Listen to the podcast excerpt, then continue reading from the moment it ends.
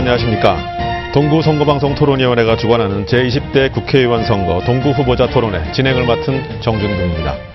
최근 진행된 중앙선거관리위원회의 설문조사에 따르면 전체 유권자의 63.9%가 반드시 투표할 것이라고 응답했다고 합니다.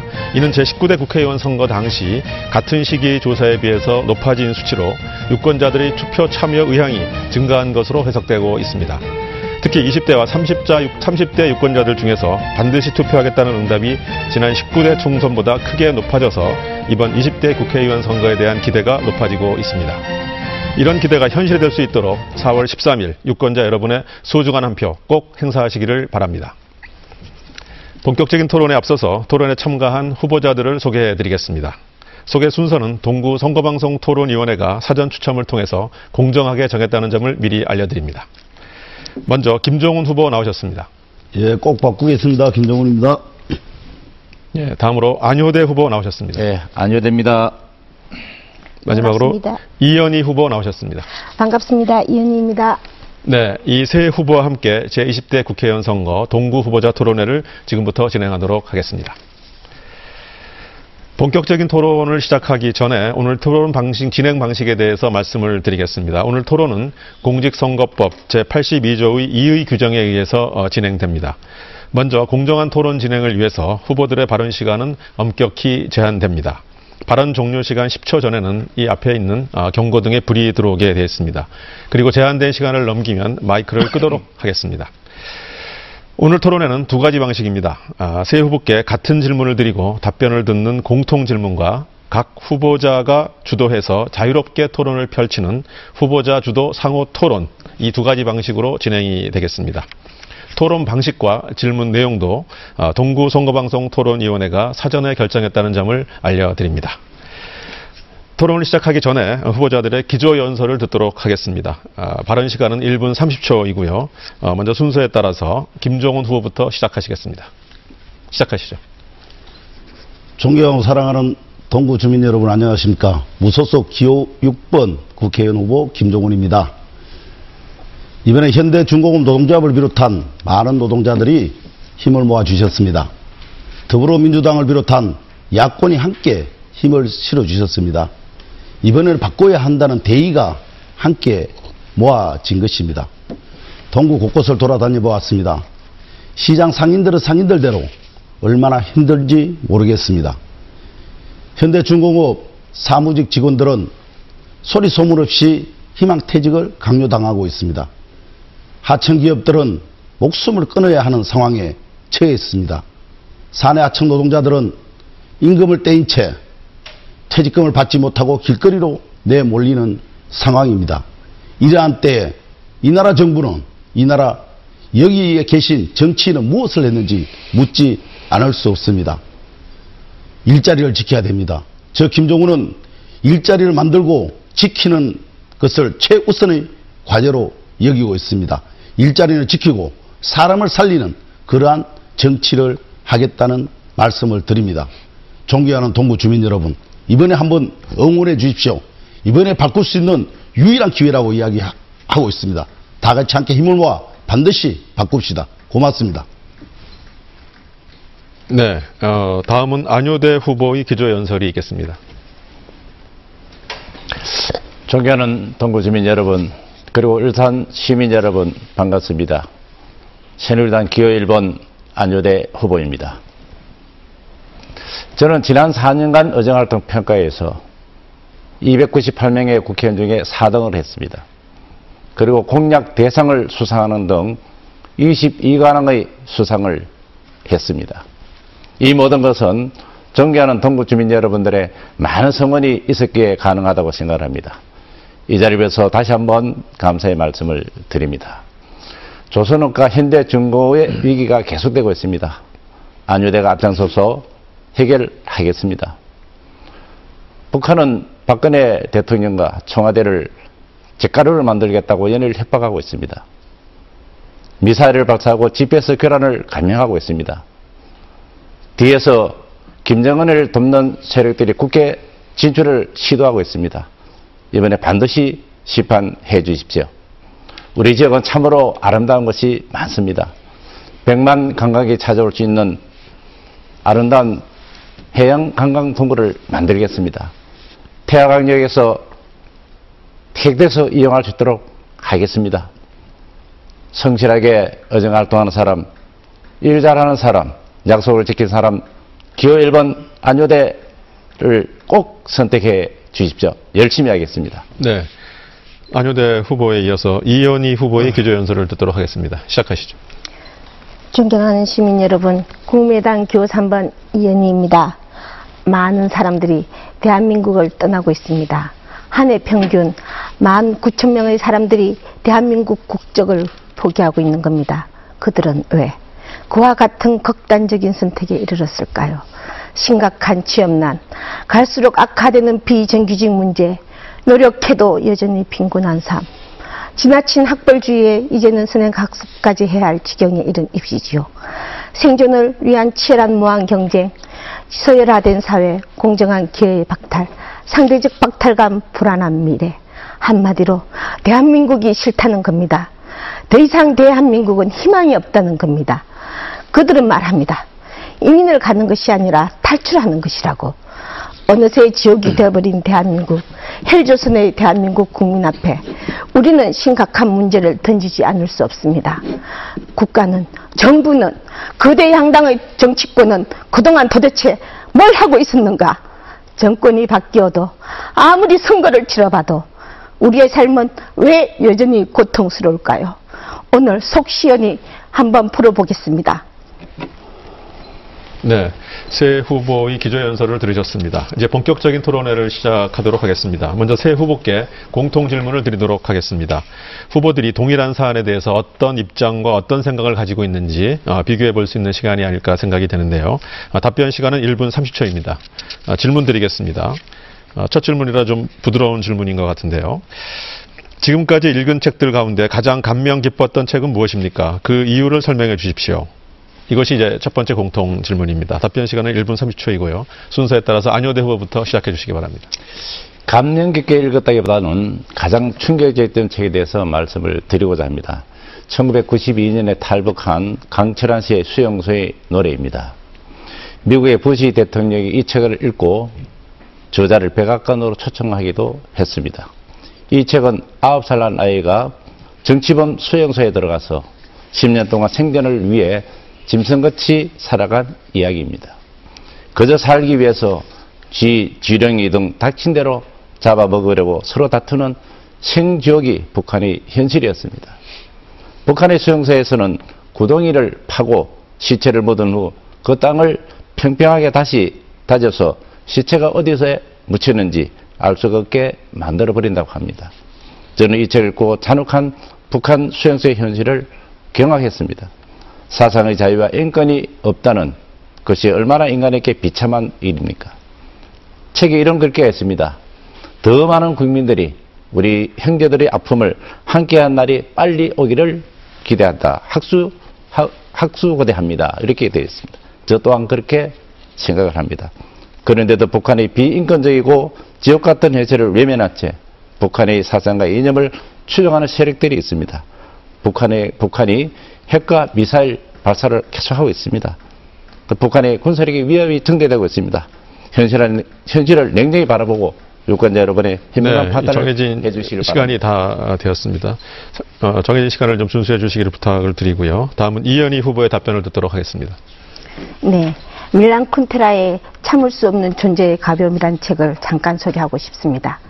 좀 야한 소설이, 소설이어서 그런지 기억에 남았던 것 같습니다.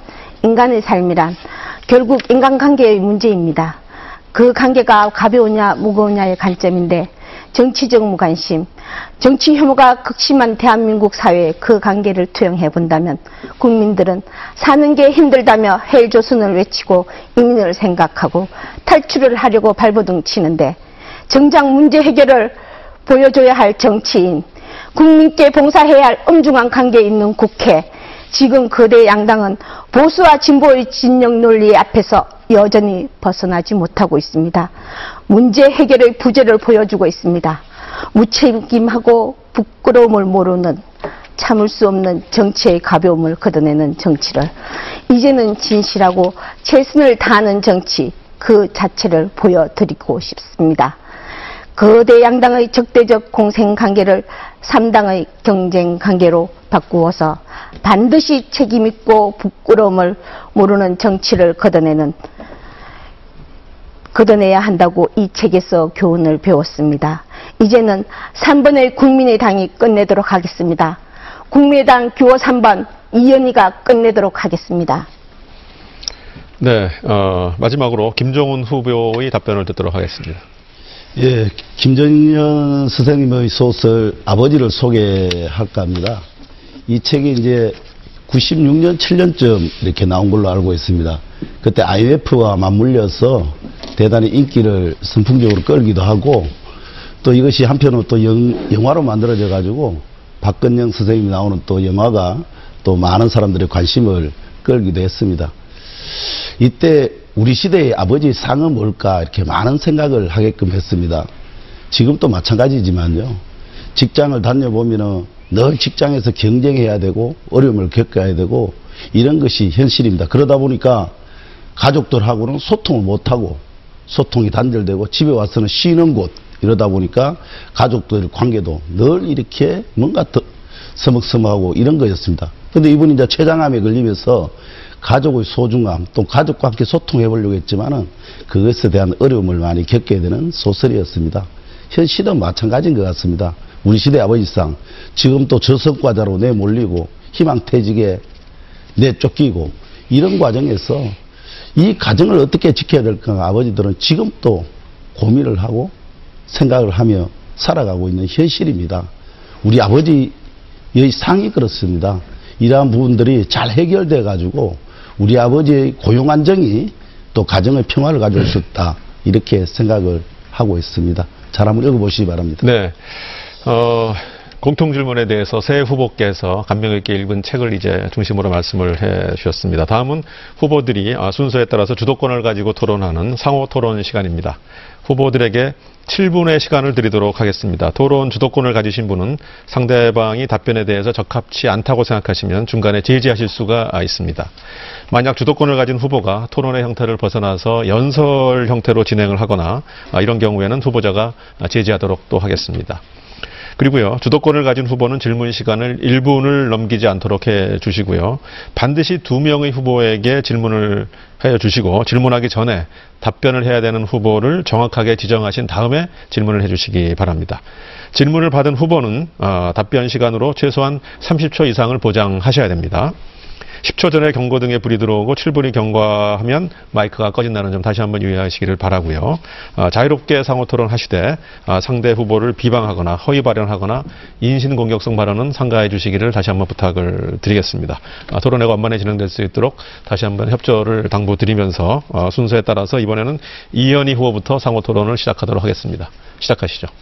현행 근로기준법에 따르면 정당한 이유 없이 해고할 수 없고 긴박한 경영, 경영상의 이유가 없이는 해고를 못합니다.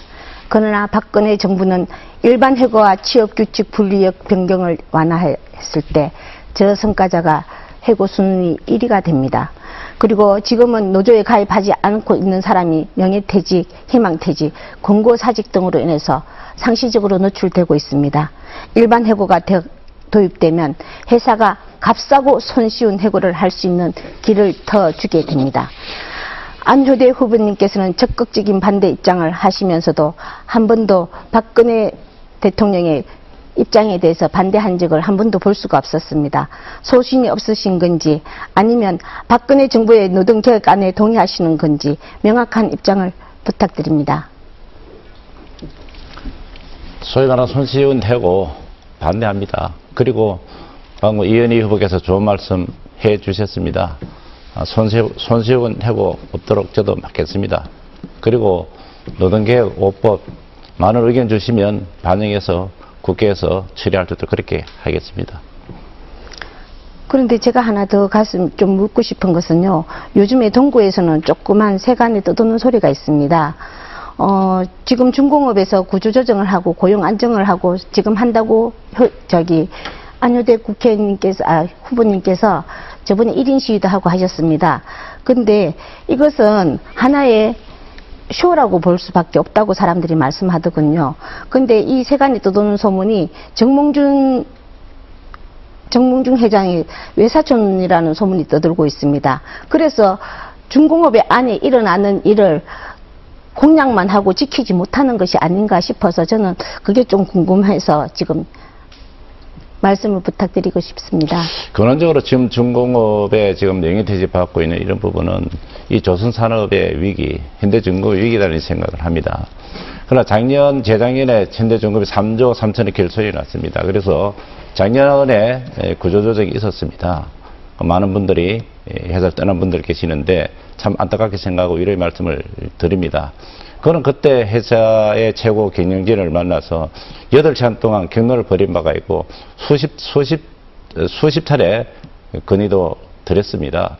그 결과 지난해 6월 1일 고용 중단 선언을 발표를 했습니다. 그러다 최근에 또 그런 이제 그 구조조정 얘기가 나와서 제가 며칠간 구조조정 중단 선언했던 약속 이행하라라고 1인 피켓 시위를 한 바가 있습니다. 어, 앞으로 어, 현대중공업이 잘 돼서 이 경영위기가 잘 극복이 돼서 그야말로 어, 구조조정 없는 현대중공업을 만들 수 있도록 최선을 다하겠습니다. 근데 지금은 제가 보기에는요, 그게 지금 말씀만 하시지, 이때까지 한 번도 실행이 된 적이 없었던 것 같습니다. 그래서 저는 조금 더, 안 후보님께서 좀 더 강하게 어떻게 하실 수 있는 그런 행동으로 보여줄 수 있는 걸 어떻게 하시겠습니까? 제가 또 앞으로 고민해. 보겠습니다. 왜냐하면 지금도 그 어, 회사 측에 에, 구조조정 중단 선언 종업원들과 약속했던 사항을 약속을 이행하라고 말씀을 드려놓고 있습니다. 그래서 답이 안 왔거든요. 안 왔는데 하여튼 저도 깊이 고민을 하겠습니다. 어쨌든 어, 현대중공업이 정상화되면 그런 문제도 자동적으로 해, 해소가 될 것입니다. 현대중공업 정상화되는 문제는 국제 경기가 그야말로 어렵습니다. 그러다 보니까 조선업종이 다 마찬가지입니다. 조선 3사가 지난해 8조 적자가 났습니다. 이 구조적인 문제가 있습니다. 그래서 조선 산업 합리화도 필요합니다. 네, 알겠습니다. 그거는 이미 신문에도 다 언론 다 노출된 것이라고 알고 있습니다. 그래서 그거는 저는 사실 그 말을 듣고 싶은 건 아닙니다. 안 의원님께서 안 후보님께서 앞으로 어떻게 할 것인가 그게 듣고 싶어서 그렇게 말씀드린 건데 예 그만하면 충분한 답변이 되었습니다. 지금 김, 이제는 김종훈 후보님께 질문하겠습니다. 한국 대기업에서는 노동조합 자녀를 우선 고용하는 고용세습제를 단체 협약에 놓고 있습니다. 저희 신랑도 대기업에 다니고 있습니다. 그런데 제가 우리 신랑인데 그 소리를 들었을 때 깜짝 놀랐습니다. 어떻게 민주주의란 사회에서 자기 고용 세습을 하기 위해서 노동조합이 그런 협약을 만들 수 있다는 게 참으로 가슴이 아픕니다. 왜? 지금같이 양극화된 상태에서 부모가 흑수저면 자식도 흑수저가 되어야 합니까? 그러면 만약에 권중근 후보님께서 국회의원 되신다면 사회 정의를 추구하고 형평성 기회의 균등을 생각해야 하는 막중한 자리에 있다고 봅니다. 그러면 김종훈 후보님께서는 고용 세습이 과연 사회 정의에 맞다고 보시는지 한번 얘기를 듣고 싶습니다. 예, 이런 부분도 조금 전에 이현희 어, 후보께서 말씀하신 대로 기회의 균등성 이런 것에 어긋날 수 있다고 좀 생각을 해서 기본적으로는 창성을 하지 않습니다. 그냥 산업이 다양할 건데 또 어떤 산업에 대해서는 또 부모가 하던 일을 자식이 또 연계해서 할 수 있는 또 그런 어떤 사업들도 있을 거라고 생각합니다. 그런 어떤 부분들은 존재를 하겠지만 현실적으로 우리나라 사회에서 다양한 어떤 경쟁이 있고 또 객관적인 어떤 어, 경쟁이 있는 속에서 그것을 어, 일방적으로 어, 부모가 다녔으니까 자식에 또 그것을 자리를 물려준다. 이런 부분들에 대해서는 어, 뭐 올바른 것이 아니다. 이렇게 보고 있습니다. 그러면 후보 저기 김 후보님께서 나중에 국회의원 되시면 그런 걸 어떻게 저기 노동단체와 협약을 같이 한번 해보 상의를 한번 해보실 의향은 있으십니까? 예, 의향이 있습니다. 이런 부분에 대해서는 어떤 방향에서 어, 논의하는 것이 옳은지 사회적 의제로 좀 등장하고 노동 어, 관계자들과 충분히 의논해서 이런 부분들을 함께 풀어나가야 되지 않겠는가라는 생각이 듭니다. 어느 뭐 노동이라고 특히 그렇게 생각합니다. 누가 보더라도 이것이 객관성이 없거나 소외되는 사람이 있어서는 안 되거든요. 특히 기회 균등성과 평등성에 대해서는 우리, 사, 우리 사회가 추구하는 기본적인 가치라고 생각합니다. 그런 가치를 존중하는 선에서 어, 이루어져야 되지 않겠는가 생각을 합니다. 네, 답변 잘 들었습니다. 네. 그리고 또 하나 더 묻고 싶은 것은요. 안효대 후보님께 묻고 있습니다. 울산대교 연포터널 민간 사업으로 추진을 했습니다. 동구 주민들의 호주머니를 털어가고 있습니다. 그런데 이것이 제가 알고 있기로는 제 첫 우리 아이 큰아이가 22년 전에 벌써 이게 국채사 도시 계획에 나 있었다고 봅니다. 그런데 이거를 22년 동안 가지고 계시다가 네, 국- 정해진 7분 시간이 다 아, 네. 됐습니다. 적절히 시간을 좀 안배해 주셔야 될 것 같고요. 다음에 또 어, 상호 토론이 있기 때문에 지금 네. 그때를 또 활용해 주시기를 바라고요. 이번에 순서에 따라서 김종훈 후보의 어, 사- 상호 토론 주도가 있겠습니다. 시작하시죠. 예, 안효대 후보님께 먼저 질문을 드리겠습니다. 사실 조금 전에 이현희 후보께서 물으셨는데, 어, 더 쉬운 회고를 막겠다 이렇게 말씀하셨는데, 노동개혁이라고 부르고, 노동자들은 노동계약이라고 부릅니다. 5대 입법안에는, 어, 서명을 하신 거죠. 예, 서명하신 걸로 알고 있고, 그런 어떤 새누리당의 정책과 또 정부의 정책과 어긋났을 때 본인의 소신대로 하실 수 있을지 그게 참 의문이 간다 이렇게 말씀을 좀 드리고 싶고요. 또 특히 지난 선거에서는 3,500명 정도의 사람을 하청 노동자들을 직영으로 해주겠다 라고 말씀했는데 그런 부분들이 어떻게 실천됐는지 궁금하고 제가 자료를 보았지만은 지금 비정규직 노동자들이 훨씬 늘어난 상태고 어, 정규직 노동자들은 오히려 어, 줄어든 상태입니다. 3,500명을 어떻게 에, 일들을 하셨는지 아, 묻고 싶다 이렇게 말씀을 드리고 싶고요. 그 선거용으로 또 지금 뭐 어, 현수막을 보니까 고용 안정을 하겠다, 처우 개선을 하겠다 이러는데 어떻게 하겠다는 건지 내용이 불분명합니다. 이런 부분들에 대해서도 의견이 있으면 좀 듣고 싶다 이렇게 말씀을 드리고요. 특히 지난해 자, 질문을 좀 해주시기 예. 사무직 노동자들이 1,350명이나 해고되는 아픔이 이, 있었습니다. 그분들이 그럴 때 좀 지금처럼 뭐 피켓도 나오고 구조조정 중단하라고 좀 했으면 얼마나 좋았을까 이런 생각을 해봅니다. 사람들은요, 큰 힘이 필요한 게 아니라 손만 잡아줘도 고마울 때가 있거든요. 그런 아플 때는 도대체 뭘 하셨는지 어디에서 혹시 노동개혁, 어? 이라는 이름으로 노동계약법 만드는데 주력을 하고 바랍니다. 계신 것은 네. 아닌지 이 부분에 대해서 한번 묻고 싶습니다. 우선 그 시원해고 시원해고 정부 정책에 대해서 어, 소신이 있게 할 수 있냐라고 말씀하셨는데 제가 얘기를 했습니다. 그 방금 음, 김정은 후보께서 좋은 의견을 주셨는데 지적해 주셨는데 그렇게 소신대로 하겠습니다. 시원해고 하면 안 되죠. 그리고 노동계획 5법 문제 있으면 의견 받아서 반영하도록 그렇게 하겠습니다.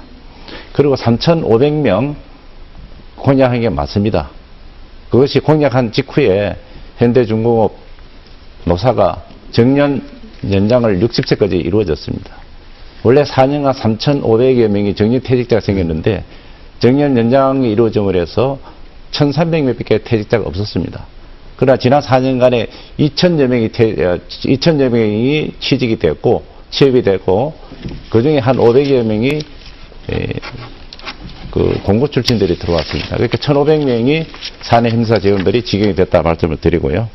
그 다음에 고용 안정 처우 개선, 이 역시 마찬가지입니다. 현대중공업이 잘 돼야 고용 안정이 되지 않겠습니까? 그렇게 하기 위해서 조선산업, 조선해양산업 특별법을 만들겠습니다. 그리고 예, 그 문제는 제가 특별 질문 안 고용, 가니까 여기까지만. 고용, 아니, 예, 질문 들을게요. 좀- 안 해도 그 됐고. 아니, 다- 그 다음에 그. 현대중공업 그 정규직화 하는 부분에 대해서 말씀드리면 2013년도에 보면은 인원이 한 18,000명 정도 조합원들이 있었어요. 지금 한 15,000명 정도 되는데 아, 줄어들었습니다. 또 3,500명 했으면은 기본적으로 어, 사원수가 늘어나야 되는데 그렇지 못했다는 실질적인 어떤 고용에 대해서 창출되거나 하청 노동자 들이 정규직화 되거나 이런 일은 없다는 것이죠. 그 부분에 대해서는 말을 돌려서 하시면 안 될 문제 아니겠는가 이렇게 보여지고요. 하나 더 묻겠습니다. 동물 복지회관이 많다고 얘기하고 복지가 잘 된다고 얘기를 하는데 현대중공업 노동조합이나 조합원들이 이걸 꼭 질문을 한번 해보라 하셨어요. 근데 복지회관이 개인 사무실로 쓰여지는 것이 온당한가 이런 부분들에 가지고 묻고 있습니다. 미포복지회관은 분명히 복지회관으로 돼 있고 노동자를 위한 또 지역 주민들을 위한 복지회관은 심지어 뭐 탁구하는 데가 좁다고 어, 나가라고 해서 다 나가고 거기에는 실질적으로 복지회관으로 쓰기에는 굉장히 어려운 조건이 되어 있습니다. 거기에 한 층을 거의 다 국회의원 사무실로 쓰고 있단 말입니다. 거기에 뭐, 어, 비용을 얼마 주고 계시는 분은 한 70여만 원 주고 있다는데 제가 그쪽 지역 같으면 뭐 700만 원 줘야 될 지역이 아닌가 이렇게 보여지는데 70만 원. 그거는 그걸로 복지회관에 특단의 혜택을 받고 있는가, 있는 게 아닌가라는 생각을 드는데 그 부분에 대해서는 어떻게 생각하시는지 짧게 말씀 부탁드립니다. 협력사 근로자분들이 지난 4년 동안에 1,500명 지경이 됐습니다. 분명히 말씀을 드리지만요. 그 다음에 복지관 사용 문제는 그게 25년간 지역 국회의원 사무실을 사용해 왔습니다. 그리고 국회의원 사무실은 그게 헌법, 헌법의 개안이고 한편으로는 지역 주변을 위한 시설인데 그 하나가 복지, 일종의 복지시설이라고 보면 됩니다. 그리고 미포복지관에는 우체국도 있고 국민, 국민 건강보험공단도 있습니다. 그리고 보험, 그 임대료도 그 기준에, 동일한 기준에 맞춰서 내고 있습니다. 지금 선거라 또 갑자기 나와서 지금 뭐, 어? 사무실 나가라 이런 얘기를 하는데 그거는 참 정략적이다 이런 생각이 들고요. 예, 알겠습니다. 그뭐 정몽준 국회의원 사용했으니까 그대로 사용하고 계신다 이런 뜻인 것 같은데 제가 혹시 임대료도 제가 혹시 그 국회의원인데도 있습니다. 복지 차원에서 그 사무실을 줄지 아, 그 나중에 한번 두고 한번 보도록 하겠습니다. 이현희 후보님께 하나 질문을 드리겠습니다. 연부산 터널을 안효대 의원이 2008년도에 무료화하겠다 이렇게 뭐 실질 공약을 했고 또 서명까지 받아서 그렇게 한 적이 있습니다. 지금 비용을 뭐 터- 어, 대교는 1,500원, 터널은 500원 받고 있습니다. 이 부분에 대해서 무료화돼야 된다고 생각하시는지 또 지금의 그런 어, 정책이 올바른 것인지 예, 간략하게 좀 말씀드립니다. 무료화되면 참 좋겠죠. 왜냐하면 우리 동구 주민들은 하루라도 거기를 지나가지 않으면 진짜 발에 가시가 돋칠 정도로 차가 힘들어합니다.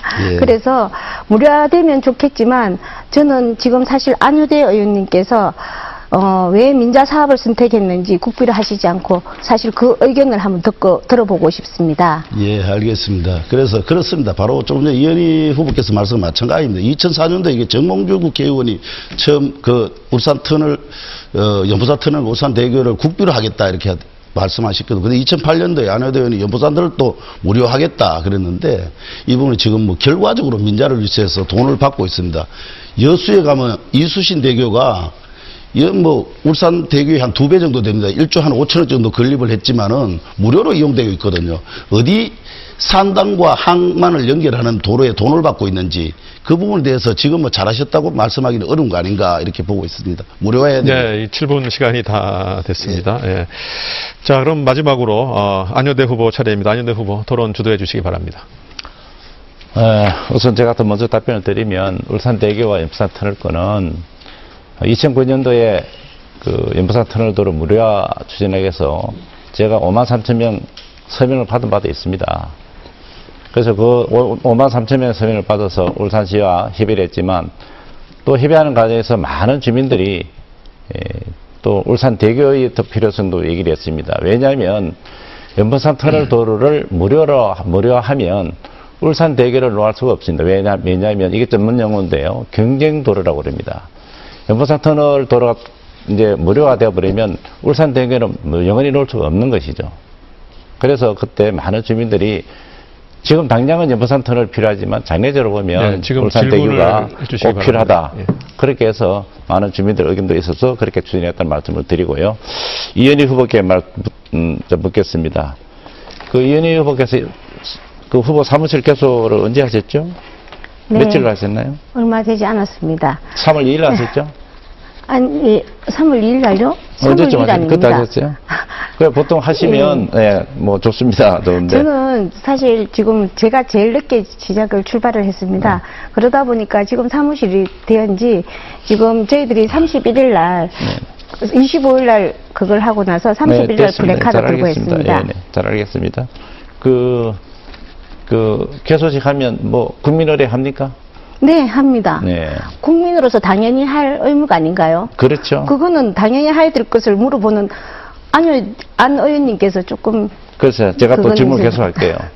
지난 지방선거 당시에 김정은 후보께서 그때 정청래 후보 나왔을 때 사무실 개설할 때 그 애국가 국민의례 질문을 받았는데 답변을 안 하셨어요. 예, 답변 안 하셨는데 당연히 예, 공식 행사는 애국가, 애국가 국민회를 해야 된다고 생각합니다. 그렇게 생각하시죠? 이현희 후보님? 그거는 네. 저, 제 입장에서 물어, 알겠습니다. 저희한테 물어보시면 안 되죠. 아니, 그거는 그래서 후보- 불러야 된다, 이 아니요, 저는. 제 할 때 했던 것이지. 그렇죠, 김종원 알겠습니다. 후보님께 답변 질문하실 것을 저희한테 아니, 아니, 물어보시면. 그건 물어보는 거예요. 그거는 개인적인 의향 그렇게 말씀하시면 안 됩니다. 자, 이현희 후보님 또 물어보겠습니다. 네. 음, 그 통화진보당 이석기 당 비례대표 경선에서 대리투표, 국- 대리투표로 그 국회의원이 된 사람입니다. 그런데 이와 관련해서 김정은 후보도 이석기에게 대리투표에서 벌금형을 유죄 판결을 받은 바 있고요. 동구에서 통- 통합진보당이 이석기를 국회의원을 만들기 위해서 조직적으로 대표, 대리투표에 가담을 했는 증거도 있습니다. 자, 객관적으로 봤을 때 결국 김정은 후보도 이 새끼 정치 견해가 동조하는 뜻 아닌가 이런 생각을 하는데 이현희 후보는 어떻게 생각하세요? 그거는 본인의 의향이라고 생각합니다. 그걸 저희한테 물어보는 거는 참 신뢰되는 질문인 것 같네요. 안 의원님께서도 항상 하시면 박근혜 대통령이 이렇게 그거 하실 때 항상 그런 식으로 하십니까? 그건 아니지 않습니까? 잘 알겠습니다. 자, 그러면 김정은 후보에게 묻겠습니다. 그, 뭐, 애국가를 잘 부르신다고 그랬는데, 지난 개소식 할 때 애국가 국민회를 하셨습니까? 제가 구청장을 할 때 민방위에서도 우수상을 안 받은 적이 있고 또 태극기 잘 꽂는다고 또 아니, 시상을 한 적도 때, 있는데. 제가 드리고 말씀을 드, 드리겠습니다. 그래서 이런 거죠. 나무 제사에 감나라 대추나라 안에는 왜 하고 계신지 모르겠네요. 이 부분에 대해서는 사무실 개소식은 그렇습니다. 토론, 토론의 장으로 하든 문화의 판으로 하든 네, 그 자. 오시는 분들과 함께 어떻게 공유하고 함께 할 건가의 문제이지 그 부분에 대해서 국민의를 했느냐 안 했느냐 그 제가 그러면 거기에 대해서 안우대 잘 의원님한테. 노동자의 아픔에 대해서 거기서 얘기한 아니, 적 있느냐 이렇게 아니, 물으시면 잘- 답변할 수. 있겠습니까? 예, 후보, 예, 김정은 그런 거에 잘 대해서는 알겠는데요. 제가 왜 지나, 물어보느냐면 지나친 질문입니다. 그걸 적어도 그렇게, 이, 이 예. 자리는 국회의원 출마자들의 후보, 그 출마한 사람들인데요. 적어도 국회의원이 되려고 그러면 국가관을 명확히 가지고 있어야 된다. 예, 이런 생각을 국가관을 합니다. 명확히 가지고 그런 있습니다. 의미에서 예. 제가 물어봤다는 말씀을 드리고요. 예. 공식 행사에서 애국가를 부르지 않는다는 것은 국가관이 의심이 예, 될 수밖에 없다는 말씀을 드리고요. 국가를, 애국가를 다그 부릅니다. 다음에 그, 전분 대리 투표 하셨죠? 김, 김정은 후보. 예, 제가 구청장 시절인데 네. 구청장 시절에 안에서 인터넷을 사용할 수가 없어요. 그래서 그 어, 말씀하신 걸 맞으시고 제가 이제 밖을 나갈 수가 없어서 어, 투표를 해야 되는데 전화상으로 이 부분에 대해서 투표를 좀 부탁을 해서 한 적이 있습니다. 사과하셔야 되지 않습니까? 예, 사과해야죠. 그 부분인데 어떤 식으로 하든 간에 그 자체가 뭐 조건이 어쨌든 환경이 어쨌든 네, 간에 왜냐하면- 예, 그 투표를 어쨌든 간에 제가 전화를 해서 네, 했다 하더라도 자, 됐습니다. 그건 뭐 잘못된 일이라고 생각합니다. 네, 선거는 민주주의 꽃입니다. 예. 민주주의 꽃인데 이 부정선거에 가담한다 하는 것 자체가 아, 참 가담한 건 그야말로 아니고요. 그렇게, 그렇게 또 과도하게 말씀하시지 네. 아까 조금 전에 자, 말씀하신 제가, 것 제가, 중에서도 제가 주도권을 가지고 있습니다. 예, 뭐또 했니 좀 이런 말씀하시면 이현희 문제가 될수 후보님, 있습니다. 예. 이현, 이현희 후보님, 예. 그 경제사안 중에 전국 여성노조 울산 지부장 하셨죠? 네. 네. 그 경력에 보면 현재 자신을 만든다고 생각하는데 네. 이 선거 공고물에 보면 자신의 경력, 네. 경력 속에 전혀 찾아볼 수 있는 이런 게 있다 그러면 안 되겠죠. 중요한 사항에 대해서. 아, 자기 대표 경력을 그렇게 적으면 안 된다고요? 네, 저, 기록하지 않으면 안 되겠죠. 당연히 적어야죠. 그렇죠. 래서 자, 적었지 않습니까? 네, 그렇죠. 네. 자, 김정은 후보께 묻습니다. 그, 통진당에 몸을 담으셨는데, 울산 시당 위원장까지 하셨는데, 왜 선거 공보물에 그 언급이라도 경제조사 소개를 하지 않았는지 한번 말씀해 보시죠. 통진당 당원들에게 그렇게 자랑스럽다고 말씀하셨는데, 하, 그, 그거에 대해서 먼저 말씀해야 되겠네요. 뭐, 선거 유세 방송을 하고 다니시는 거 보니까 앞뒤 말 잘 잘라먹고 편집 잘 하셔가지고 다니시던데 요즘 선거 그렇게 하시면 안 된다. 먼저 말씀드리고 싶고요. 제가 구청장 끝나고 난 뒤에 통합 진보당이 해산되는 위기에 있습니다. 이걸 어때, 동, 울산에만 5천 명의 당원이 있습니다. 그분을 누구가 정리를 해야 되고 그 어려움이 있을 때 제가 마지막 시당위원장을 맡아서 정리를 하고 함께 한 적이 있습니다. 그것이 어떤 문제가 있는가요? 아니, 그 제가 말씀드린 선거 예, 예. 공보물에 통합진보당에 대한 시당 위원장까지 맡으셨는데, 전혀 경력이 안돼 있어서 어, 경력은 왜 다한 게안 있는데 됐습니까? 내가 다한 게 물으면 있는데 그 중에 예, 그걸. 적는 거죠. 안효대 예, 의원님은 질문에 그 뭐 답변하세요. 정몽준 의원 답변하세요. 그 해가지고 자, 비수로 있었다 이런 거다 적- 이렇게, 적고 그럽니까? 네, 그런 거안 경력을 하잖아요. 이렇게 갖추고 자기, 이렇게 자기가 맞는 걸 하는 거지. 네, 그걸 가지고 지금 안효대 후보가 주도한 아, 생각합니다. 7분 시간이 다 지나갔습니다. 시간을 좀 잘 준수해 주시기로 다시 한번 부탁을 드리고요. 상호 토론의 취지에 맞게 아, 서로 질문하고 답변하는 그런 규칙을 지켜주시기를 다시 한번 부탁을 드리겠습니다. 자, 상호 토론이 끝났고요. 이번에는 새 후보께 두 번째 공통 질문을 드리도록 하겠습니다. 마찬가지로 답변 시간은 1시간, 아, 1시간이 아니죠. 1분 30초입니다. 아, 지- 제가 질문 드리겠습니다. 조선업 불황으로 인해서 울산 동구 지역에 타격이 큽니다. 조선업 경기가 회복되기에는 적지 않은 시간이 걸릴 것으로 전망되고 있습니다. 조선업 불황이 동구 지역에 미치고 있는 영향이 무엇인지 말씀하시고 그에 대한 해결 방안을 제시해 주십시오. 이것이 두 번째 공통 질문입니다. 이번엔 순서에 의해서 김종훈 후보부터 답변해 주시기 바랍니다. 예, 조선 산업의 불황은 어, 세계적인 어떤 경기 침체에 따른 것도 맞습니다. 유가 하락의 원인도 있다고 생각합니다. 그럼에도 불구하고 제대로 진단해 봐야 있습니다. 조선 산업은 그동안 호갱기를 맞을 때도 있었습니다. 많은 이윤을 창출한 거지요. 이 이윤을 제대로 재투자하고 연구하고 이렇게 했느냐라고 좀 묻고는 싶습니다. 그래서 이러한 부분들이 없이 일방적으로 노동자들을 해고하는 것으로 경영을 합리화해 보겠다. 이렇게 말씀하시면 안 된다. 먼저 말씀을 좀 드리고 어, 싶습니다. 조선 사람이 어려운 건 사실입니다. 이 부분을 어떻게 해결할 건가 저는 이렇게 생각합니다. 먼저 자구책을 강, 강구하셔야 됩니다. 회사는 이미 사내 유보금도 14조에 가까운 돈을 가지고 있습니다. 어려울 때일수록 내놓으셔야죠. 그래서 경영을 합리화하고 연구를 하고 투자를 하셔야 된다고 보고 있습니다. 그리고 정부는 여기에 대해서 함께 힘을 모아야 된다고 생각해요. 조선산업이 한국의 주력산업으로 역할을 해왔고 울산과 동구를 먹여 살린 산업입니다. 종사자들만 20만 명이 넘습니다. 가족까지 치면 그건 5, 60만 명이 되겠지요. 이러한 사람들을 길거리로 내모는 방식으로는 안 된다는 것입니다. 저는 일자리를 지키는 것이 조선 산업을 살리는 것이고 조선 산업 살려서 지역 경제를 살려야 된다고 생각을 합니다.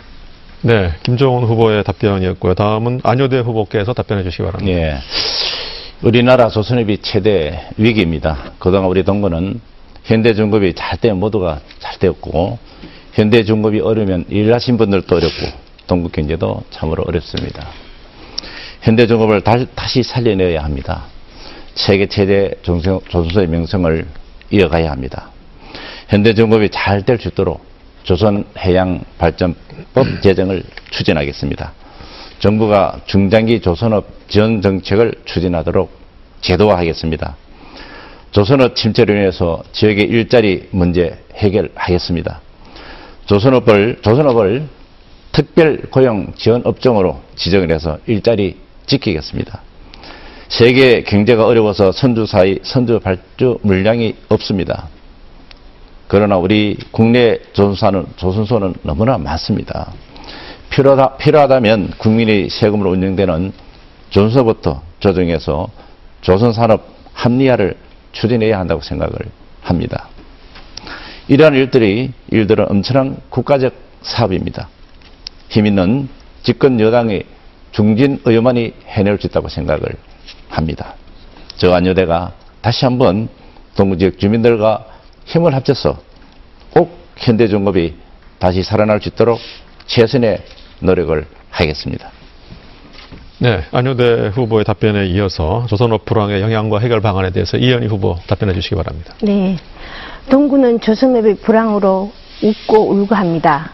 지금 세계 경기가 조선업을 항상 이 불안에 떨게 하고 있고요.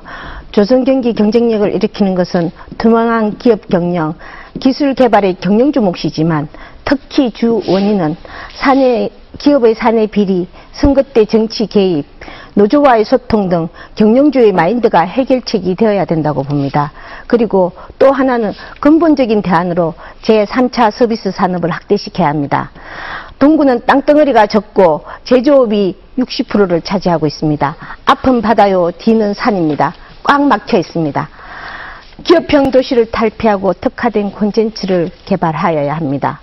하나는 일산지의 부드러운 모래와 주전의 몽돌 바닷가까지 요트길, 수상스키, 블록점프, 물에서 즐길 수 있는 다양한 레저 산업을 접목시켜서 동국 바다 관광 사업을 확대해야 합니다. 둘째, 대항암에서 설도까지 해양 레일 바이크를 설치하여 많은 관광객을 유치하여야 하며 지역마다 균형적인 특색을 살려 먹거리 간이역을 만들어 수익도 창출하여야 합니다.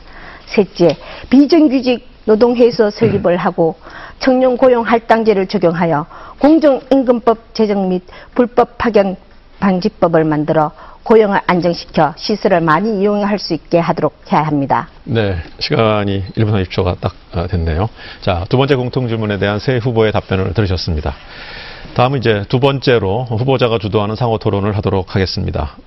요령은 아까와 똑같은데요. 순서에 따라서 7분 동안 자유스럽게 토론하시면 되- 됩니다.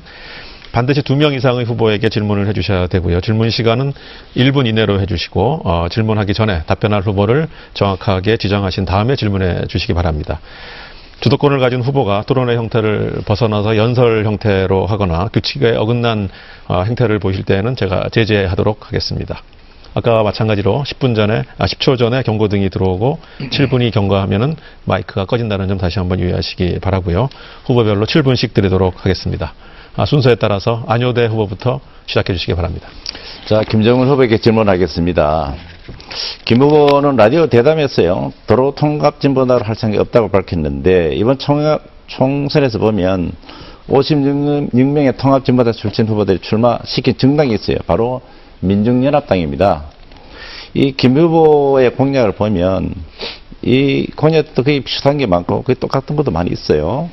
어, 제가 볼 때는 바로 어, 민중연합당에 입당하실 것 같은데 어떻게 생각하시나요? 예, 민중연합당에 입당할 생각은 전혀 없고요. 제가 얘기하는 통합의 어떤 이후에 진보 대통합을 할 수 있는 길을 열어야 된다. 우리나라 진보 정치가 4분 오열되어 있습니다. 노동자, 농민, 빈민들을 비롯한 많은 서민들이 어려움을 겪고 있는데 이 정쟁만 하고 있어서 안 되고 서로 밥그릇 싸움하고 있어는 안 된다. 모든 어쨌든 간에 어려운 사람들이 함께 힘을 모으는 과정에 그 역할이 있다면 하겠다라는 생각을 하고 있습니다. 감사합니다. 우리는 지난 네. 과정에서 많은 평가와 반성을 통해서 새로운 진보 정당은 모든 사람이 힘을 모으는 과정에서부터 출발해야 된다고 생각하기 때문에 예, 네, 그 감사하고요. 생각 없습니다. 네, 예. 감사하고요. 그 김정은 후보는 평양을 몇 번 다녀오셨나요? 예, 그때 시에 있을 때 울산시 뭐 관계자, 울산시 의회 관계자, 상공회에서 관계자들과 해서 남북 교류 사업으로 인해서 몇 차례 갔다 온 적이 있습니다. 그 우리 결의 하나 되기 울산 운동본부 남북 교류 협력 본부자로 계셨죠? 예, 그렇습니다. 어, 평양에 국수 공장도 지어줬었고요. 예, 예, 예. 그 당시 평양에 방문, 담- 어, 평양에 방문했을 때, 예. 그 김일성 동영상에 참배하고 헌화를 했었나요? 어, 그때 에, 전체 그 상호회수 관계자 또 울산시 관계자, 울산의회 관계자 함께 가서 전체적으로 가는 어떤 코스에 그런 게 있었습니다. 그래서 그때 어, 여러분들이 말씀하셨죠. 여기에 따르는 어떤 일반적인 어떤 관례다 이렇게 얘기를 해서 예, 같이 이렇게 한 걸로 알고 있고 이거는 뭐 박근혜 대통령도 예전에 가서 그렇게 다 하신 걸로 알고 아니, 있는데 함께 하셨다는 예, 겁니까? 예, 그런- 혼자 하셨다는 겁니까? 혼자 한 게 아니고 전체가 다 그 가셨던 분들이 함께 한 거지. 제가 뭐 따로 김일성 동상에 할 일이 했다 이 있겠습니까? 말씀이죠? 예, 예. 네, 나중에 거죠. 한번 확인해 보겠습니다. 예, 확인 꼭 해보시죠. 예. 자, 김정은 독, 그 독재체자에서 보면 고모부인 장승택까지 예. 기관총으로 처형했는데요. 참 북한 주민들 인권 상황이 참 심각하다 생각합니다. 예. 이 북한 주민들 인권을 보호하기 위한 제재가 좀 있어야 된다 이런 생각을 하는데요. 어떻게 생각하세요? 찬성합니까? 반대합니까? 예, 뭐 저는 충분히 있어야 된다고 생각합니다. 어떤 식으로든 간에 그러한 문제가 어, 어, 민주주의 사회에서 또 인권이 어떤 존중되는 어떤 사회에 대한 추구라는 건 사회적 의 어떤 보편적 가치라고 생각하기 때문에 그러한 부분들의 어떤 이유로도 일방성이 있거나 그것이 탄압이 되거나 사람들의 인권을 침해하거나 또 어려움을 겪게 만드는 일은 저는 단호히 반대하는 겁니다. 자, 또 질문하겠습니다. 예, 우리 젊은이들이 군대를 의무적으로 갔다 옵니다. 예, 어떻게 보면 우리 국민들의 재산과 생명을 지키기 위해서죠. 그런데 이번에 그 지난 우리 과거 역사지만 동격 산전의 비극이 있었습니다. 예. 바로 6.25 전쟁인데요. 이6.25 전쟁 북한이 남침으로 시작이 됐는데요. 인정하십니까? 그래서 이거 뭐 초등학교 토론회도 아닌데 그런 걸 왜 모르실지 모르는데 저를 정북이라고 얘기하고 싶죠. 그러면 아니, 고발하시면 답- 되는데. 말씀하세요. 예, 질문- 답변 질문에 답변 드리겠습니다. 답변 예, 드리겠습니다. 안효 대원님 어떻게 배우, 배우셨습니까 혹시? 아니 제가 질문은 제가 어떻게. 배우셨냐고요? 그러니까. 아니 제가 질문했잖아요. 예. 저는 뭐 어릴 때부터 역사교과서를 배우면서 남침이라고 명확히 알고 있고 그렇게 배웠습니다. 저도 뭐 지금, 지금까지 달라진 역사관이 있을 게 없다고 어, 생각을 하고 있습니다. 그러면 그동안의 예. 입장이 좀 변화가 된거 아닙니까? 그동안 제가 어떤 입장을 낸 적이 있는가요? 제가 자, 북침이라고 하나 더? 물어보겠습니다. 예. 그러다 우리 군에서 주적을 북한 정권을 주적으로 표시하고 있는데요. 인정하십니까? 어디에요? 북한을 주적으로 표시하고 있습니다. 우리 군이. 어디에서요? 군이요? 예. 예, 뭐 저도 군, 군대를 갔다 왔으니까 기본적으로 어떤 군의 어떤 생각이나 이런 있습니까? 동의를 할 수밖에 없습니다. 네. 예. 그 다음에 지금 북한의 3대 예. 세습 독재 국가인데 인정합니까? 예, 저는 뭐 어떤 식으로든 간에 세습도 안 되고 재벌도 세습이 안 되고 모든 게 세습은 안 된다고 생각합니다. 이런 뭐그 평등의 어떤 기본 원칙 또 기회의 균등성을 깨기 때문에 안 된다고 생각하고요. 또 정치도 세습해서는 안 됩니다. 재벌이 하다가 또 비서가 하다가 이렇게 다 세습하는 거에 대해서 저는 다 답- 반대합니다. 집- 질문, 질문 예, 답변하시고요. 예, 예. 그다음 천안함 폭진 통해서 46명의 우리 젊은이들이 예. 해치게 됐는데요. 예. 이 북한이 자행한 걸 인정하십니까? 예, 뭐 우리나라 군이 우리나라 정부가 그렇게 발표했는데 다른 뭐 생각이 있을 수 있겠습니까? 자, 근데 여러 가지 뭐 의혹이 제기되고 이런 어떤 논란의 과정이 있었습니다만은 그것이 해명되지 않는 거는 이유라도 좀 해명이 될 필요가 있겠다 이렇게 보지만은 어쨌든 간 결과론적으로 거기에 대해서는 지금으로서는 뭐 그렇게 예, 할 수밖에 없는 것이다 이렇게 보고 있습니다. 예. 최근에 이제 북한의 핵실험 미사일 발사를 계속하고 있습니다. 예. 참으로 우리 안보가 위정한데요. 예. 여기에 대해서 비판 한마디, 한마디 하셔야죠. 저보고 지금 하시라고요? 네. 예, 뭐 잘못됐죠. 우리는 저는 남이든 북이든 전쟁은 안 된다고 생각합니다. 우리가 6.25 동족 상잔을 겪은 곳 아닙니까? 소총으로 쏴도 500만 명 이상이 죽은 곳입니다. 지금 뭐 미사일 서로 쏘고 나면 남북이 예, 다 아니, 저 죽을 거니까. 전쟁이 전쟁을. 치는 그러니까 남북 군비 경쟁을 하거나 이러면 안 된다는 것이죠. 아니, 북한 그런 핵개발- 부분에 대해서 아니, 위험 핵개발- 요소를 가지고 해서는 안 되는 아니, 것이고 북한의 핵개발 미사일 발사에 대해서 비판 한마디 하시라고요. 비판하시라고요. 네, 비판 한마디. 뭐 저한테 왜 그런 걸 강요하시는 미사일은 잘못됐다. 왜냐면- 전쟁은 저는 안 된다. 이렇게 아니, 말씀하시고 왜냐면요. 어느 국가든지 그렇게 전쟁을 도발하거나 전쟁을 해서는 안 된다. 저는 왜 북한 그것이 북이든 남한이든. 난 잘못됐다 얘기하고 북의 미사일 저는 거기에 반대합니다. 그렇게 해서는 안 아니, 된다고 생각합니다. 네, 더 비판- 이상 어떻게 얘기해요? 비판 한마디 하셔야죠. 지금 비판하잖아요.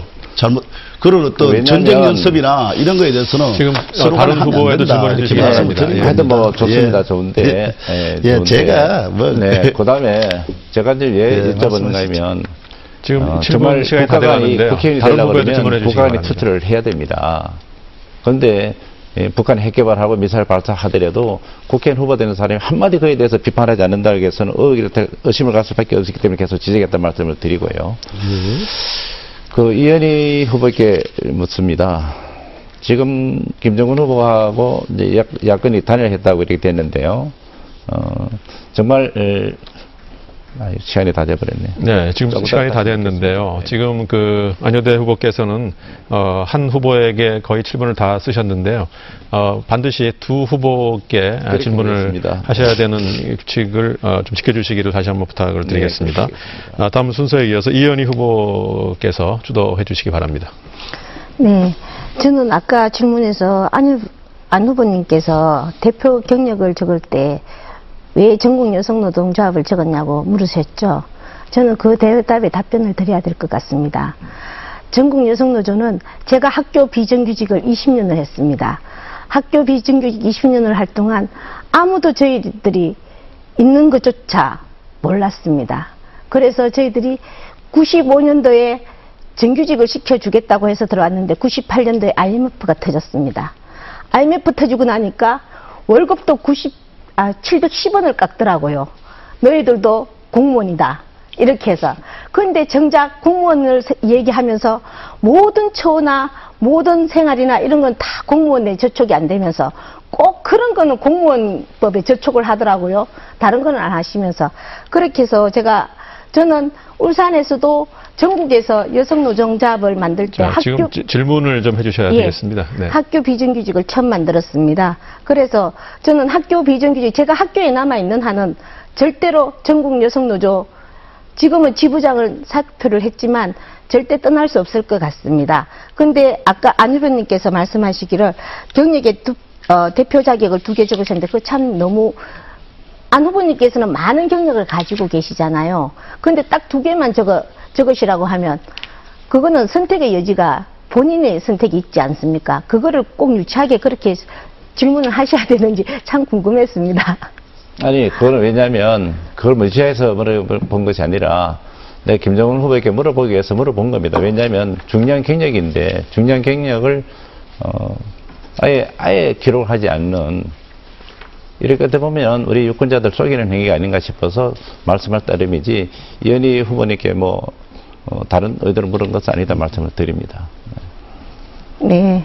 그러면 제가 그걸 사과라고 좀 받아도 될까요? 저에 대해서 조금 너무 그거 하게 하신 아니, 것 그런 같아서 뜻은 좀 전혀 없었다는 말씀을 분명히 드립니다. 네, 잘 알겠습니다. 저 그리고 어 아까 말씀드린 것은 저기 안, 안 후보님께서 저기 울산대교에 대해서 제가 한번 더 물어보겠습니다. 네. 그때 왜 국책 사업으로 하지 못했으며 국책 사업으로 할 수 있었는 길을 왜 더 강하게 추진을 못 하셨는지 그 의향을 한번 묻고 싶습니다. 울산대교와 연포산 터널 도로는 울산시 도로입니다.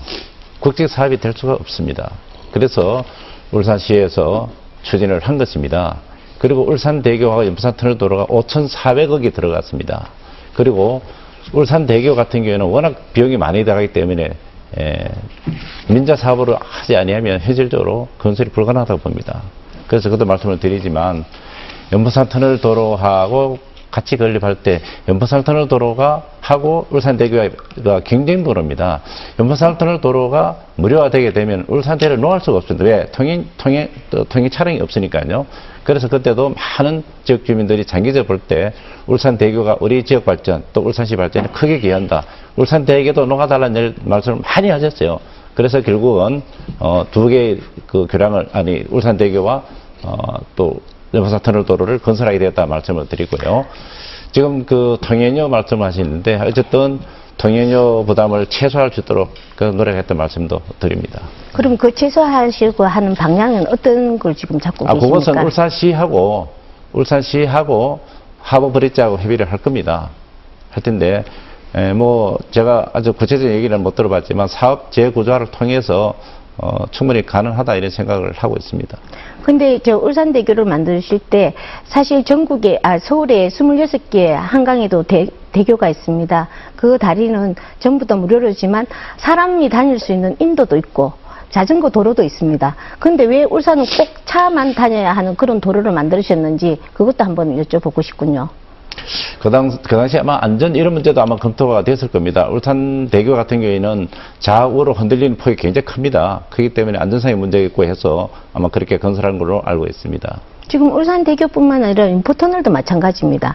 지금 자전거 타고 오면 저렇게 돌, 돌아서 동구에 들어오면 한시간 가량이 소요가 되지 않습니까? 그때도 울, 연부산 터널도 그렇게 할 수 있었지 않습니까? 근데 두 개 다 그렇게 하지 않으셨잖아요.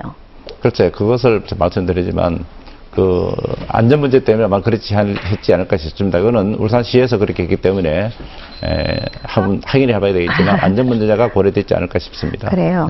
네. 예, 그거는 안전 문제하고는 조금 제, 제가 보기에는 조금 아닌 것 같습니다. 어쨌든 빠른 사업을 추진하려고 하다 보니까 어, 어, 너무 급하게 번개불이 콩뻑듯이 하려다 보니까 그런 게 저기 시- 나타나지 않았나 봅니다. 그리고 제가 보기에는 또 김종훈 후보님께서도 울산대교 만드실 때 같은 동구청에 계시지 않았습니까?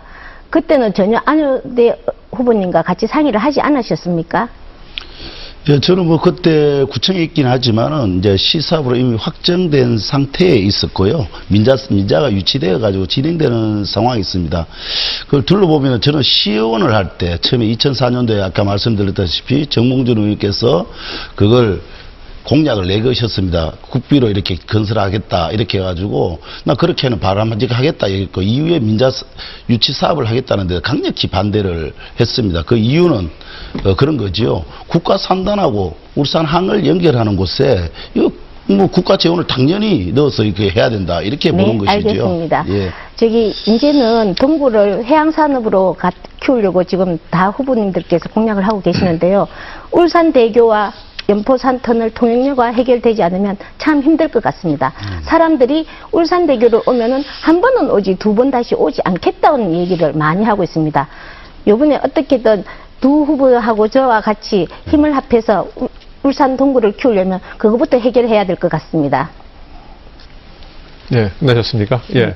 시간이 좀 남았습니다만 이현희 후보가 주도한 상호 토론이 끝나고요. 다음에 마지막으로 김종훈 후보가 후보- 김종인 후보께서 아, 주도해 주시겠습니다. 예, 안 후보께서는 뭐, 남의 경력까지 다 관리해 주시고, 오늘 토론에 와 보니까 많은 관심을 가져주셔서 아무튼 고맙습니다. 그리고 그런데 한, 뭐, 4년마다 한 번 오시면은 참 선거 편하게 하신다, 이런 생각이 들어요.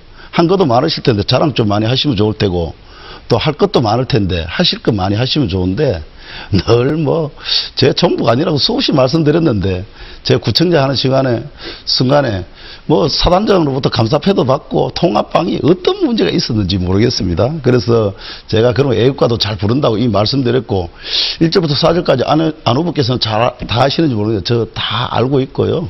저는 군대도 안 가야 되는데, 예, 갔었거든요. 그래서 동생이 나중에 또 잘못돼가 서류가 잘못돼 들어오는 바람에 제가 20개월하고 의가사 제대를 하는 일까지 있었습니다. 저는 제가 군대를 가겠다고 간 사람입니다. 그러니까 그런 부분에 대해서 추호도 의심을 안 했으면 좋겠다. 이런 말씀을 어, 드리고 싶고요. 예산 많이 참다 오셨다. 이렇게 얘기해서 뭐 8년간 5천억 하셨다 이랬는데 본인이 다 확보한 건 아니더라고 보니까 제가 노력해서 제가 구청장일 때 제가 노력해서 하- 하는 것도 있고 울산 방어진항 다목적 사업과 헬- 헬스도 그렇습니다. 다목적 사업 같은 경우는 그게 공모 사업이었어요. 전국에서 6개, 7개가 공모를 하고 우리가 거기에서 공모에 당선됐거든요. 많은 공무원들 네. 질문을 울산시. 이렇게 해서 예. 함께 힘을 모아서 한 사업인데 본인이 다 확보했다. 이건 말씀이 좀 안 되신다. 이렇게 보고 또 대왕암 어떤 도심 휴양 시설과 관련해서도 마찬가지로 마찬가지입니다. 서울의 공무원들과 제가 서울로 뛰어다니고 국회로 뛰어다니면서 같이 해결한 걸 가지고 내가 다 확보했다. 이렇게 같이 거들어서 함께 했다. 이 정도의 표 현을 해 주셔야 되지 않는가 생각을 하는데 그 부분에 대해서 어떻게 생각하십니까? 다목적 개발 사업은 제가 해양수산 그 장관을 수십 차례, 수, 아, 수십 차례, 수차례를 만났습니다. 그 당시에 정확하게 기억이 나지, 나지 않지만 열 몇 군데가 신청이 들어왔는데 저희 방어진항이 결정이 됐습니다. 제가 장관을 만나서 직접 설명도 드리고 어, 요청을 드렸다 말씀을 드리고요. 그 다음에 방어진항 이 해- 해양 시설 이 하는 것도 역시 마찬가지입니다. 이것도 역시 제가 장관 몇번 만났습니다. 우리 지역에 특별하게 이분들이 해줄 의향을 갖고 있지 않- 않았습니다. 제가 장관을 몇 번 만나서 울산시하고 또 협조를 했죠. 울산시에도 내가 요청을 드리고 또 자료도 보강해 드리고 이렇게 해서 한 것이 분명합니다. 예, 그래서 제가 말씀드리는 겁니다. 그게 뭐 만나는 거야. 여러분 만날 수 있으시겠죠. 당연히 해야죠. 지역구 의원이면 누가 안 하겠습니까? 가서 도와달라고 얘기하고 함께 하자고 호소를 해야 되는데 본인이 다 확보한 건 아니란 말입니다. 그렇게 같이 했다 이렇게 적어도 말씀하시는 게 맞을 것 같고 기금 사업이나 공모 사업은 대체적으로 그렇다. 예산은 주로 어떻게 됩니까? 국가가 지방자치가 어려우면 거기에 대해서 국가 교부금을 좀 이렇게 내려주는 방식입니다. 그렇게 예산이 확충이 이 되는 방식이고요. 거기에 따라 기금 사업도 있고 공모 사업도 있- 있습니다. 대부분 공모 사업이나 기금 사업으로 진행이 되는 게 많은데 내가 확보했다. 본인이 기획하고 본인이 한 사업이 아니라는 것이죠. 그래서 말씀이 안 된다 이런 거고 보니까 예산 5천억 중에 뭐 절반 이상이 아니라 거의 3분의 2 가까이가 울산시 전체 뭉텅거려 있는 사업들을 다 내가 확보했다. 그렇게 주장하셔도 안 될 것 같다. 이렇게 좀 말씀을 어, 좀 드리고 싶습니다. 다음에 이현희 후보님께 질문 하나 드리겠습니다. 무상급식이 보편적 복지일까요? 이게 포퓰리즘일까요? 그야말로 공짜가 좋은 거예요. 아이들이 요즘 같은 경우는 오히려 급식을 좀 잘해서 건강하게 좀 키웠으면 좋겠는데 이거 자꾸 안 된다고 말씀하시거든요. 여기에 대해서 좀 어떻게 생각하시는지 한번 잠깐 의견을 한번 주시죠. 네. 저는 제가 학교에 있기 때문에 예. 무상급식에 대해서는 할 말이 많습니다. 예. 아무래도 학교는 요즘은 한부모 가정도 많고 다문화 가정도 많습니다. 그러다 보니까 애들이 밥을 못 먹고 오는 애들이 많아요. 예. 어떨 적에 과학실에 애들이 문을 두드려요. 선생님 하고 오면 제가 냉장고에서 뭘 꺼내줍니다. 과일이든 집에서 있는 거 과일이든 과자든 들고 가면 어떤 애들은 그래요. 선생님 우리 집보다 먹을 게 많아요. 그 말을 들을 때 참 가슴이 아픕니다. 근데 자- 재작년에는 5학년, 6학년 무상급식을 하다가 동구청장이 새로 바뀌면서 지금 5학년은 하지 않고 있습니다. 그러면 걔네들은 아침도 못 먹고 와서 수업을 할 때는 진짜 가슴이 아파요. 이거는 분명히 우리나라는 복지라는 걸 떠나서 사람이 의식주가 돼 있어야만 사람이 인간답게 살지 않습니까? 더군다나 배고픔까지 그거를 강요하고 애들인데 할아버지가 줬던 밥을 뺏는다는 건 진짜 그거는 말이 될 수가 없습니다.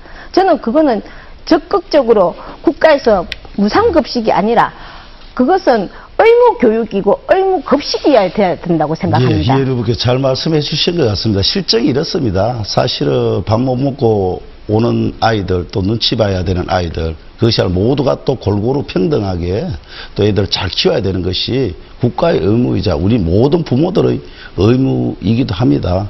근데 이것을 자꾸 공짜 좋아한다 얘기하니까 할 말이 다 없다는 것이죠. 동구에 제가 이제 무상급식을 단계적으로 하겠다고 6학년에서 5학년까지 했습니다. 이것을 이제 싹둑 잘라 먹은 사람이 또 현 구청장인데 새누리당 같은 또 소속일 겁니다. 앞으로 그것도 줄이겠다고 말씀하시고 계신 것 같은데 이게 이제 평등하게 잘 키우는 문제도 있지만요. 이게 비용도 좀 많이 들어가면 고등학교 가면 또 두 배로 내야 되거든요. 저녁까지 먹어야 되거든요. 뭐 12만 원, 3만 원까지 들어가면 아이 둘이 키우는 사람은 급식비에만 한 20만 원 들어가야 됩니다. 이게 어렵거든요.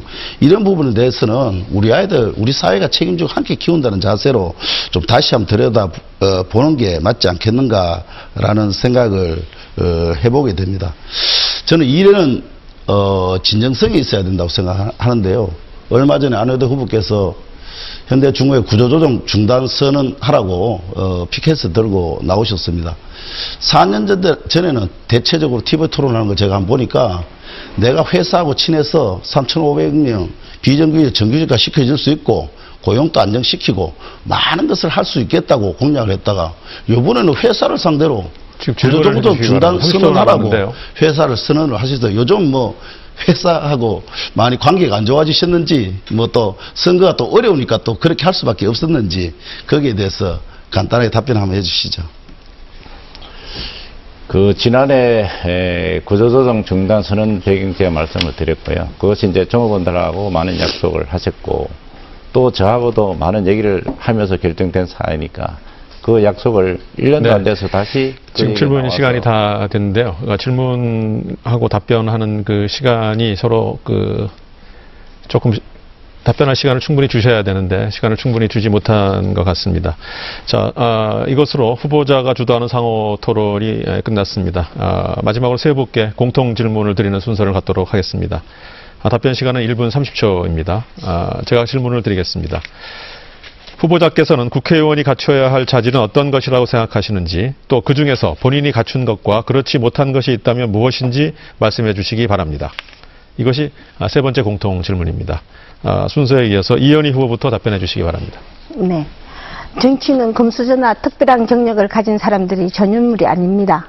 시장에서 열심히 일하고 성실하게 꼬박꼬박 세금을 내는 근로자와 이 땅의 시민이면 누구나 정치를 해야 합니다. 이웃의 아픔을 함께하고 나누려는 마음, 자기가 말을 했으면 책임질 줄 아는 사람이 정치를 해야 합니다. 정의롭지 못한 일에 다수가 찬성한다고 하여 따라가는 그런 정치, 개인의 사리사욕에 사리사욕을 채우기 위해 비리 정치, 청탁 정치를 하지 않는 깨끗한 정치를 하여야 합니다. 국회의원이라면 여야를 나누지 않고 국민들의 화합과 융합을 시키는 사람, 삶이 힘겨운 보통 사람을 위해 좀 더 목소리를 내는 사람이어야 합니다. 사람인의 모습을 형상한 우리 국민의당 로고처럼 후보자, 정당, 국민의 힘이 합쳐질 때 진정한 변화가 시작됩니다. 우리는 모두 힘을 합쳐서 변화의 흐름을 시작할 때입니다. 그래서 우리 국민의당은 꼭 화합과 융합과 중도 정치를 실, 실천하겠습니다. 그리고 제가 가진 장점은 무엇이냐 하면 저는 생활 정치를 할 수 있으며 어 하, 생활 정치를 하고 있으면 할 수 있으면서 일반 남자분들의 정치인들은 가게를 책임지고 있지 않습니까? 근데 제 같은 경우에는 남편이 네, 정해진 1분 30초가 다 됐습니다. 할 수 없이 예, 끊을 수밖에 없는데요. 예, 그 다음에는 순서에 이어서 김정은 후보 답변해 주시기 바랍니다. 예, 정치와 행정은 사람을 살리고 돌보는 것에 있다고 생각합니다. 정치는 기본적으로 그래서 나누고 보살피는 것이 돼야 된다고 생각합니다. 저는 구성자 시절 참 많이 걸어 다녔던 것 같아요. 특별히 바쁜 일이 없으면 출퇴근도 걸어서 많이 했던 것 같고 하루에 서너 시, 간 이상 꼭 걸으려고 했습니다. 많은 사람을 만났지요. 폐품 줍는 할머니 할아버지부터 우리 유치원 아이들 그리고 경로당 어르신들까지 참 많이 만났던 것 같아요. 이분들의 얘기를 듣다 보면 이분들 속에 답이 있더라고요. 그래서 이것을 잘 듣고 이것을 잘 이행하는 것이 정치고 행정이라고 생각합니다. 선거 때는 노동자 서민 얘기하다가 국회에 들어가면 노동자들 죽이는 법 만들고 이래서는 안 된다는 것이지요. 갈 때 마음 다르고 할 때 마음 다르고 또다시 표 달라고 할 때 마음 달라서는 적어도 안 된다는 것이 저는 정치 기본이어야 된다. 정치는 그래서 소신이 있고 철학이 있어야 된다. 그분이 살아온 삶이 무엇이고 앞으로 살아갈 소신이 무엇인지를 분명히 봐야 된다. 이렇게 생각을 합니다. 그래서 저는 이렇게 생각합니다. 정치라는 것은 늘 더 어려운 곳이 없는지, 더 아픈 곳이 없는지 보살피고 하는 것이 정치와 행정이라고 생각합니다. 그런 국회의원이 진정한 우리나라를 책임질 수 있다. 이렇게 생각합니다. 김종훈이 하겠습니다. 네. 좀 마지막으로 안효, 안효대 후보께서 답변해 주시기 바랍니다. 예, 국회의원은 무엇보다도 대한민국의 헌법적 가치를 잘 지켜야 합니다. 우리나라를 지키려는 투철한 국가관이 절실합니다. 우리 헌법의 최고의 가치는 자유민주주의 기본 질서와 시장 경제를 수호하는 것입니다. 이런 기본적 것조차 부정하면 국회의원이 자질이 없다고 생각을 합니다. 또한 지역구 국회의원은 지역 주민들의 다양한 의견을 듣고 실현하기 위해서 법을 만들고 예산을 반영시키는 것이 가장 큰 책무입니다. 그러기 위해서는 전문적인 입법 지식과 예산 심의를 위한 정책적 안목이 필수라고 생각을 합니다. 또한 국회의원 스스로가 그 누구보다 높은 준법 정신과 윤리 의식을 갖춰야 국민들 앞에 당당히 나설 수 있을 것입니다. 자신의 목적을 달성하기 위해 수차례 법을 어긴 사람은 법을 만들 자격이 없습니다. 국민들께 떳떳할 수 없습니다. 저는 19대 국회에서 전체 국회의원 중 입법활동 평가 4위를 했고 우수 국회의원상 등 22가랑을, 수, 22가랑을 수상하는 등 성실한 의정활동을 펼쳐봤습니다. 또한 지난 8년간 의정활동을 하면서 한 점의 도덕적, 법적 흔결 없이 깨끗한 정치를 해왔습니다. 아울러 대한민국 헌법의 숭고한 가치를 지키고 자유민주주의 발전을 위해 최선을 다해왔다고 자부합니다. 네. 안효대 후보의 답변이 있었고요. 자, 아, 지금까지 한 80분에 걸쳐서 어, 동구 선거방송 토론위원회가 주관하는 제 20대 국회의원 선거 동구 후보자 토론회를 이제 세 후보자와 함께 아, 진행을 했는데요. 아, 공통 질문에 답변도 하셨고 또 후보자가 주도하는 상호 토론까지 진행을 다 했습니다. 이제 마지막으로 어, 1분 30초씩 시간을 드리도록 하겠습니다. 마무리 발언 시간을 드리도록 할 테니까 아, 그동안 못다 하신 말씀 있으시면 마지막 기회를 드리도록 하겠습니다. 먼저 순서에 의해서 김정은 후보부터 시작하도록 하겠습니다. 시작하시죠. 예, 조선 사람이 위기라고 합니다. 그 위기를 빙자해서 노동자를 일방적으로 해고하는 것으로 가서는 안 될 것입니다. 지난해 1350명 노동자들이 길거리에 났을 때 한 어머니가 말씀하셨습니다.